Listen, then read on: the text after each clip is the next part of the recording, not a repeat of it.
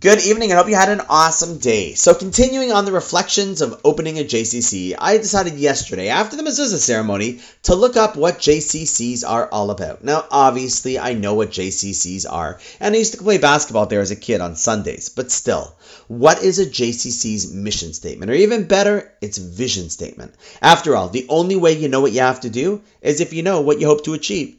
And so I did what any person would do in 2021 went to the World Wide Web. And sure enough, something fascinating came up on the JCC Association of North America's website. There, I found both the name of a good friend of mine, Lauren, who's on the board of directors, pretty cool, but even more important, I found something very impressive. I found, and I quote, the JCC Movement Statement of Principles for the 21st Century. So it sounds pretty important. And what was interesting was when you and I think of a JCC, what are the basic amenities you think of? Take a second, list two or three of those things that you would go to the JCC for. You got it?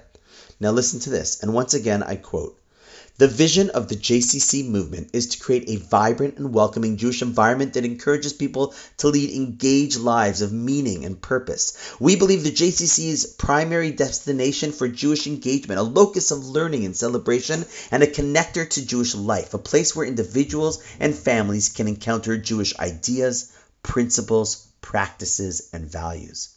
Wow. Now, let me ask you a question. If you were to hear that type of vision statement, now what institution would you think it's speaking about? What would you think it's describing? Now, why do I mention this?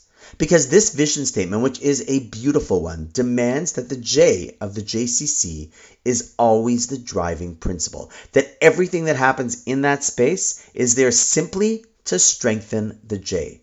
And so too the purpose of a Jewish home. The goal is to achieve all of those exact same things as well. You could easily swap that beautiful vision statement into your own personal home's vision statement to create a vibrant and welcoming Jewish environment that encourages people to live engaged lives of meaning and purpose, to be a locus of learning and celebration, and a connector to Jewish life, a place where individuals and families can encounter Jewish ideas, principles, practices, and values.